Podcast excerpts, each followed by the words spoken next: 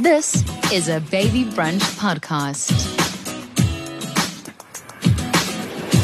This podcast is proudly brought to you by Fed Health. Fed Health's FlexiFed 2 and 3 options offer superb maternity and childhood benefits, including its free Fed Health baby program to see members through their pregnancy and parenting journeys. Choose Fed Health for trusted medical aid cover that gives you choice, flexibility, and control, and that will be with you through every stage of your family's unique journey. Fed Health. We let you be you. World Breastfeeding Week is celebrated every year from the 1st until the 7th of August to encourage breastfeeding and to improve the health of our babies around the world. We're really lucky because today we are making contact with Gentle Breastfeeding Studio, and you can find them on gentlebreastfeedingstudio.co.za. Leah Hughes, it's wonderful to speak to you today. Let's first talk about how your studio started. You're a mother of two. Why so passionate about the breast? Absolutely. Lana, thank you so much for this opportunity. 16 years ago, my son was born, and though we had a traumatic birth, the breastfeeding came so naturally. And 13 years ago, my daughter was born, and we had a prepped and planned birth, but I had so many breastfeeding challenges. I just looked at my body, and I thought if I could exclusively breastfeed my son and reach all these goals, why was it so hard with the same body to reach any goal second time round? And I just began questioning myself and looking for an answer. A pivotal point for me was I'd used a breast pump on both my breastfeeding journeys. And once I achieved so many results, and the next time I didn't. And it just got me thinking, you know, how is it that our bodies can work so differently? I just explored different options, reached out to a few um, companies, and just felt that moms deserve choices in terms of breastfeeding support, breast pump advice.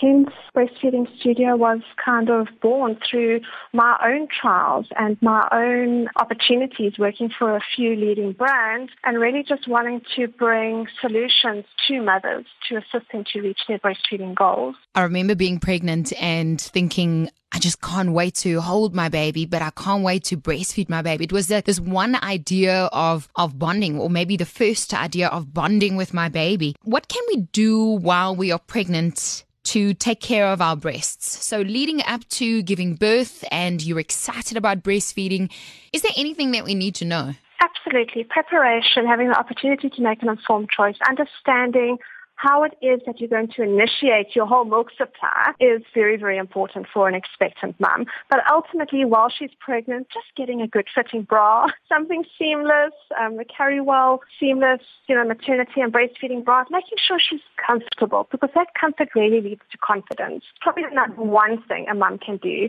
to prepare her for breastfeeding. And obviously attending a gentle breastfeeding preparation class where we just put some key points in mind to prepare mum for that breastfeeding journey. Is there anything that you should do to your breasts? I mean, we, we previously had a podcast on feeding a baby if you have COVID 19. These are the times that we are living in. And one of the things that Dr. Maraskin pointed out was he said one of the things that you can add to your routine, for instance, when the baby is here, is washing the breast with some soapy water. Is there any kind of preparation like that leading up to giving birth that you need to do with breasts to make sure that you can successfully breastfeed? In terms of that, a mum does not need to do anything while she is pregnant in terms of successfully breastfeeding. What we do know is any kind of stimulation at the nipple can actually bring on preterm labor. Oh, wow. yeah. Don't do it. there we go. I remember being in hospital with my baby, with my firstborn, and she's five now and she's an incredible kid. She's just wonderful. But I remember after giving birth, I went home with my new baby, this gorgeous little thing. Yeah.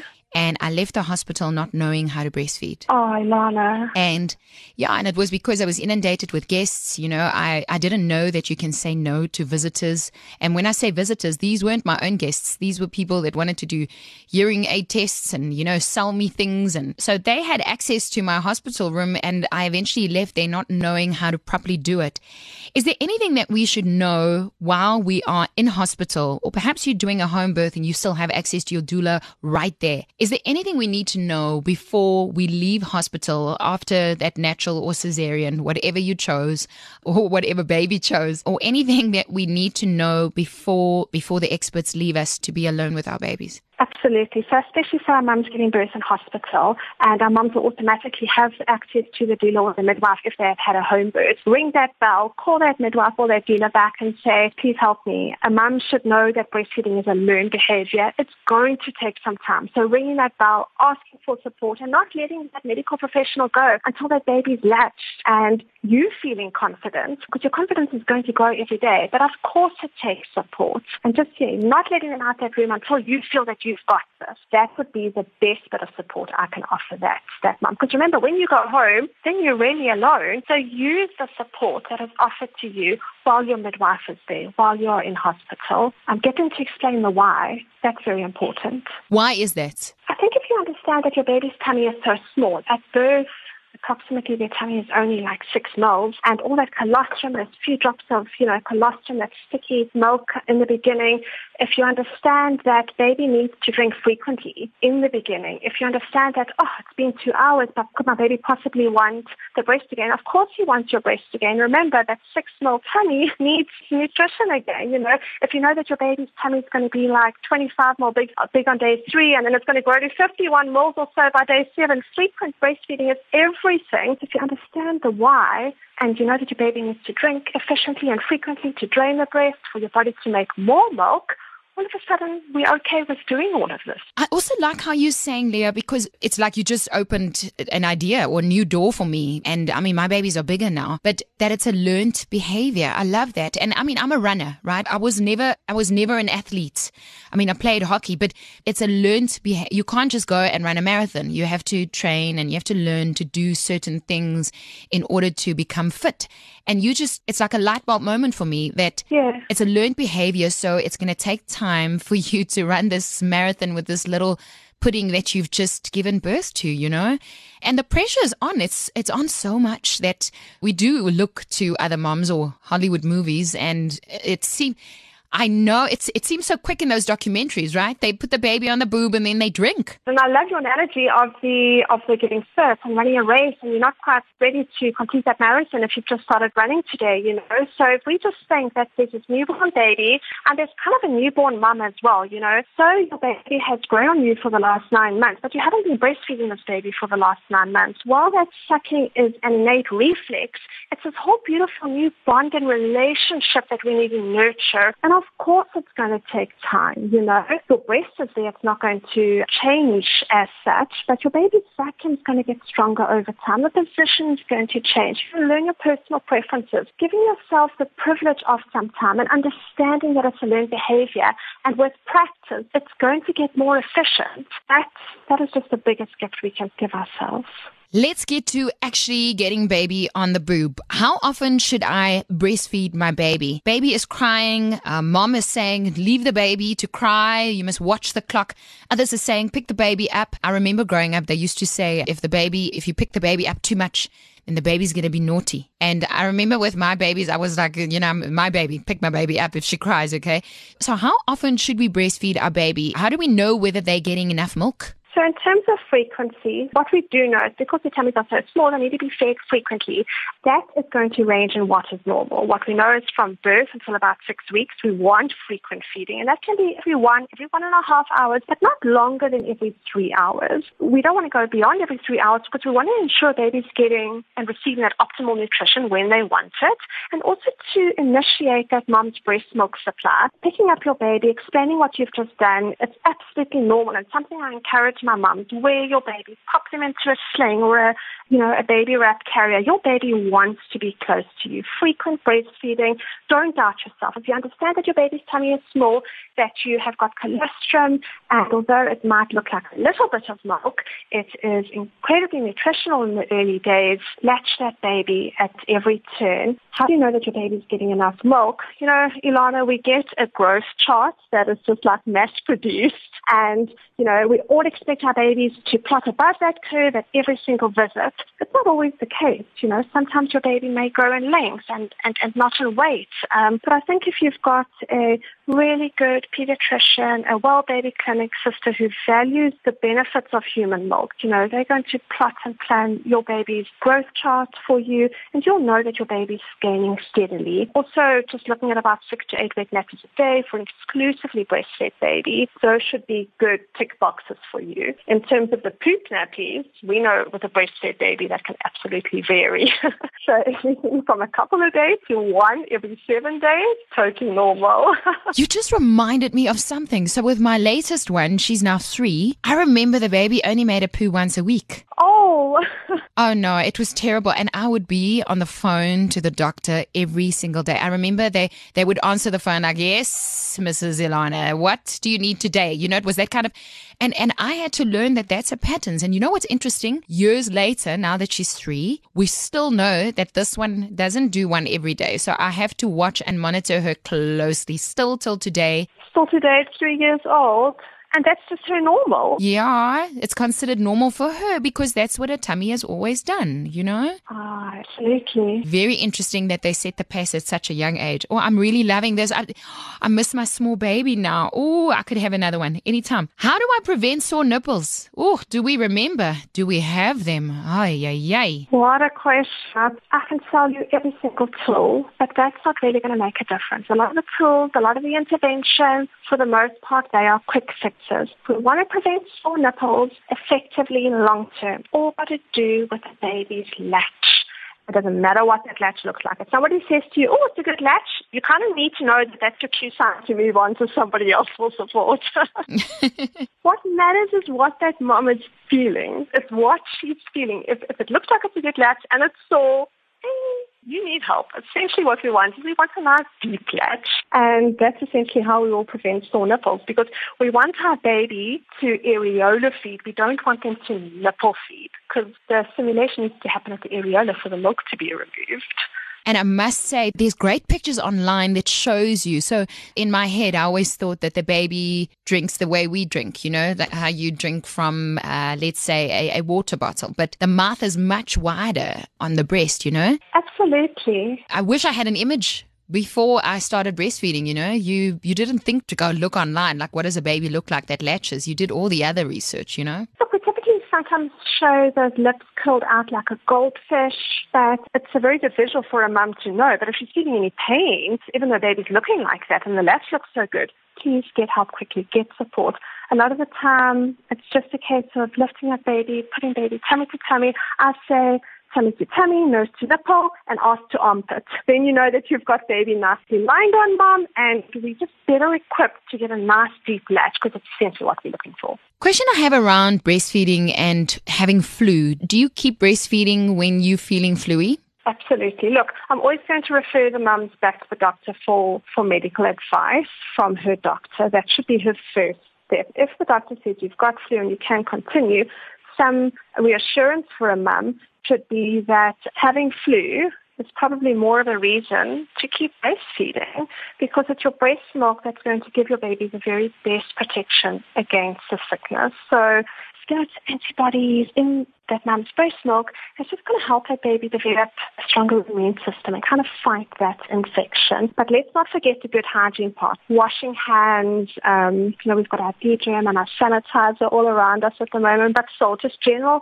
good hygiene practices as well, especially when a mum does have flu. It is important, Ilana.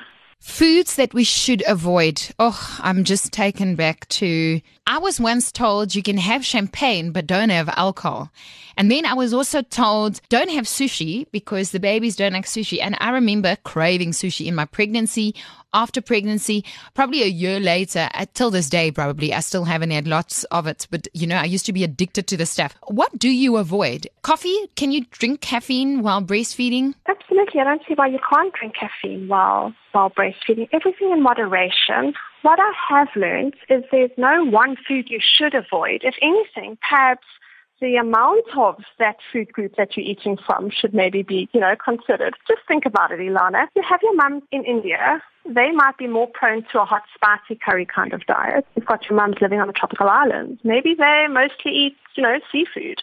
What about mums living in the rural or the outlying, you know, farmland areas? They might not have access to your checkers and your woolies with the fresh foods, etc. So I think if anything, we want to encourage you to follow a healthy diet, lots of fresh fruit and vegetables, staying well hydrated, but for the most part, I don't know that there's anything that you absolutely should avoid, but definitely no amount of alcohol is ever okay. That is what I do know. And as a rule, what you drank while you were pregnant, or if you had your coffee while you were pregnant, then by all means, you can have that while you're breastfeeding. But in the early days, I'll probably just go for one cup. Talking about things that you consume, so what about medication then? I mean, let's say you are on an antidepressant or you are taking medication for high blood pressure. Do you stop? Yeah. I mean, I, th- I think you answered it saying that anything that you are on while you are pregnant, don't have it when you're breastfeeding. But let's hear your opinion. Yeah, so in terms of any kind of medication, it's definitely safe for a medical professional and the prescribing doctor to give you advice on that. So absolutely, I'd refer those mums or expectant mums back to the consulting GP or surgeon, you know, or specialist and just say, please get that doctor's advice and let's take it from there. It's very unique. It is very unique. Seeing that it's a breastfeeding week, we might as well ask the golden question to the lady with the golden touch. Can one fall pregnant while breastfeeding? True or false? I know the answer. oh, I love it, Ilana. Okay, so are you ready for this one? Yes, you can get pregnant while breastfeeding. Do you know that I know of five couples that have fallen pregnant while breastfeeding? So let's maybe we should just keep that answer short and simple. Yes, you can get pregnant while breastfeeding. And then I have one that I have done before. And listen how I said it. I didn't say that I'm guilty of doing it. I just said that I've done it. Breastfeeding my first baby was really, as I explained, oh man, it wasn't a good start for us. With my second one, it was easier because then I knew how to. But do you introduce a bottle? What if you have to start working? You know, do you put your baby on formula or pump? What would you suggest? I'm very open minded there. And I have a NICU breastfeeding support background where I've supported mums who've had 27 week babies to, to meet their breastfeeding goals. And I've also had mums who have wanted or needed to go back to work, you know, when their babies are two weeks old. And I really do believe that women these days, we're well educated, um, we can make an informed choice. So a mum should get to choose when she wants to introduce a bottle and then just be supported to introduce a bottle. And a lot of the time it's not a case of introducing the bottle, it's a case of protecting the mom's milk supply and making sure that she's still reaching her breastfeeding goals through introducing a bottle. If you go back to some kind of science, it might say, and, and probably does say, that baby at your breast will initiate your supply most efficiently, you know, with baby actually removing the milk. But what about the mom who just wants to exclusively bottle feed? from day one. She should be supported to do that. Likewise, a mom who never wants to introduce a bottle, she should be supported to do that. So I, I go with that mom's choice. It's a big word for me, the word support, and, and I love how you use it. That ultimately it it is up to mom as long as baby as well, you know, and as long as as our children are looked after. What should we look for in a good breast pump? I mean, it's not like it has a good resale value or that you can take it back. Don't you just know? No, if anything, if anything, I, I always say to my mum, it's a personal care item. You know, you wouldn't quickly run next door and borrow your neighbor's toothbrush, so please don't share your breast pump. Top of mind for me is affordability. That always comes into play. But I think if the mum understands what she's buying, if she understands the investment of it, all of a sudden that affordability in terms of hundreds to thousands of rands, that can change quite quickly on that scale. So I want her to think about, you know, do I want to stimulate both breasts at a time or am I more comfortable stimulating one breast at a time? So there we will look at an electric pump. Are we going to choose a double or a single? Do you know the outcome of a double electric pump with two-phase expression? Do you know what the capacity of the motor is. Is it designed for frequent pumping? Is it designed for exclusive or occasional pumping? That really matters. What technology goes into that pump? Our babies are so beautifully designed to remove milk efficiently. You know, there needs to be some science in the pumping program. Does she want a manual or electric? The manual pump is useful, but oh dear, your hand gets exhausted eventually. You know what? I used to, my, my, husband would drive and the baby would be strapped in the back and I would pump with a manual pump in the passenger seat. So it's useful for, you know, on the go. And it was easy for me to travel with it because, you know, I live in Cape Town and in, in Gauteng.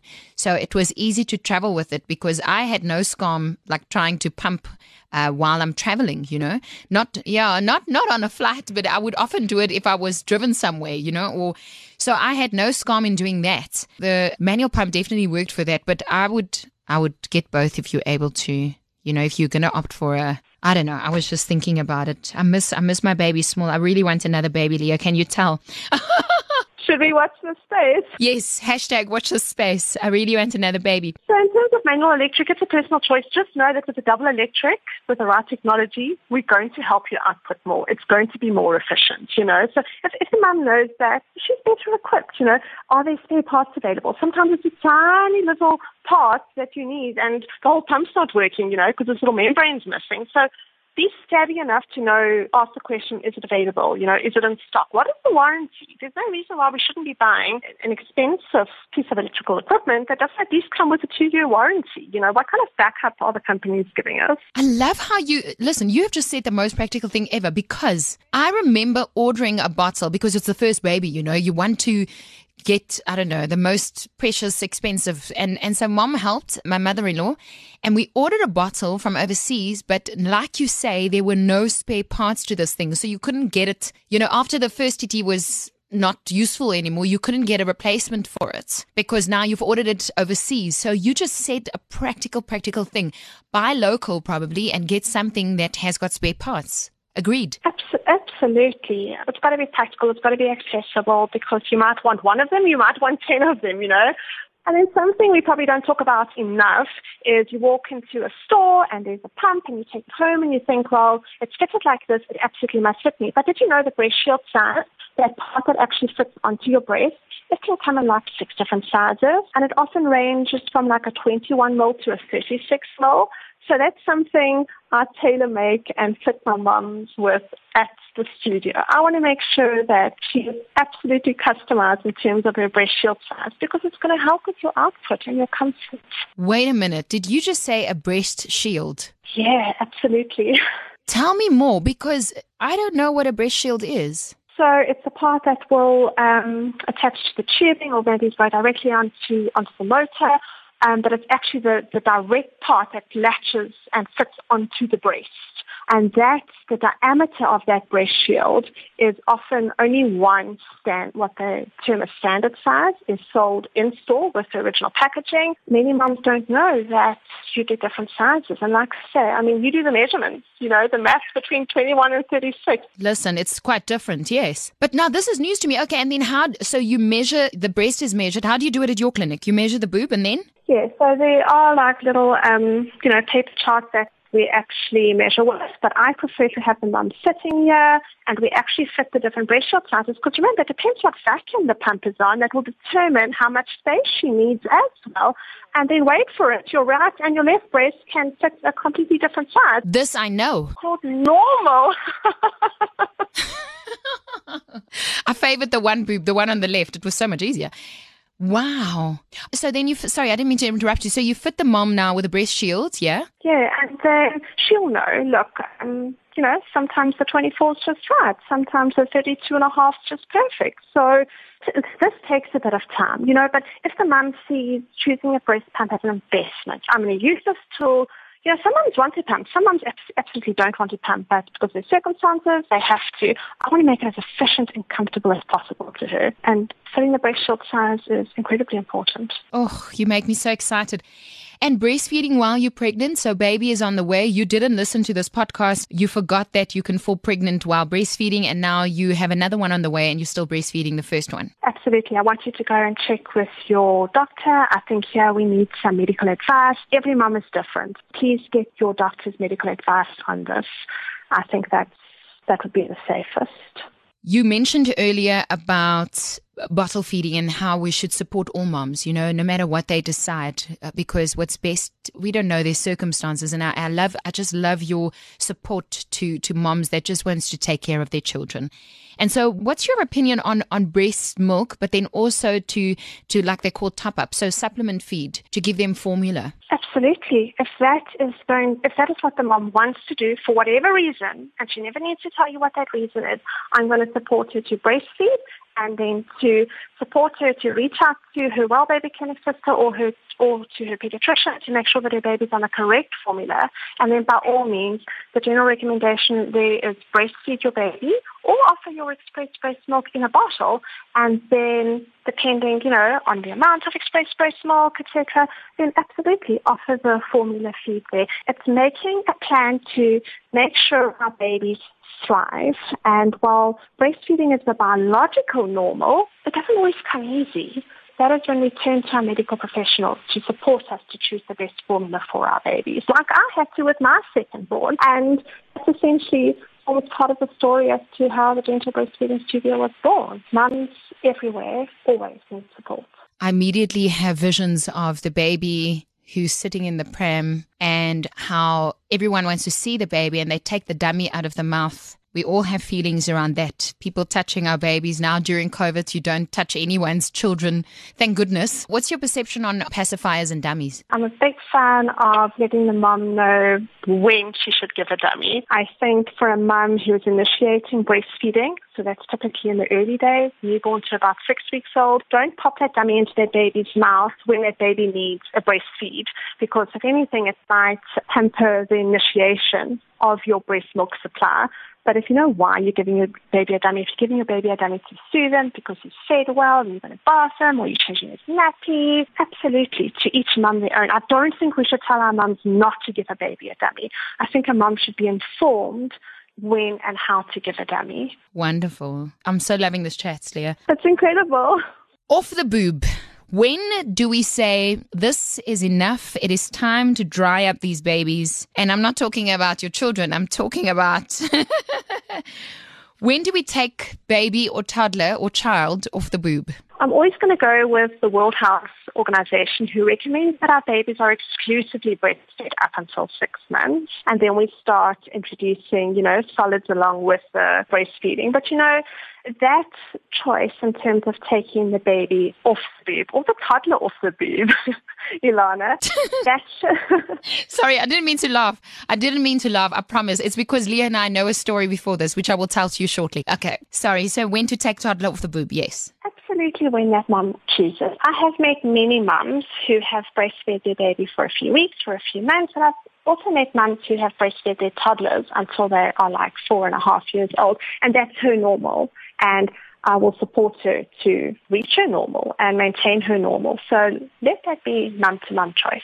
And I, I, must say, at this stage, I should let people know what your goal was. So before Leah and I had this interview, I said to her, What's the one thing that she wants to do? And she said to support mothers to reach their breastfeeding goals. So if your goal is to, to breastfeed your toddler, and you just said it, then let every mum make their own choice.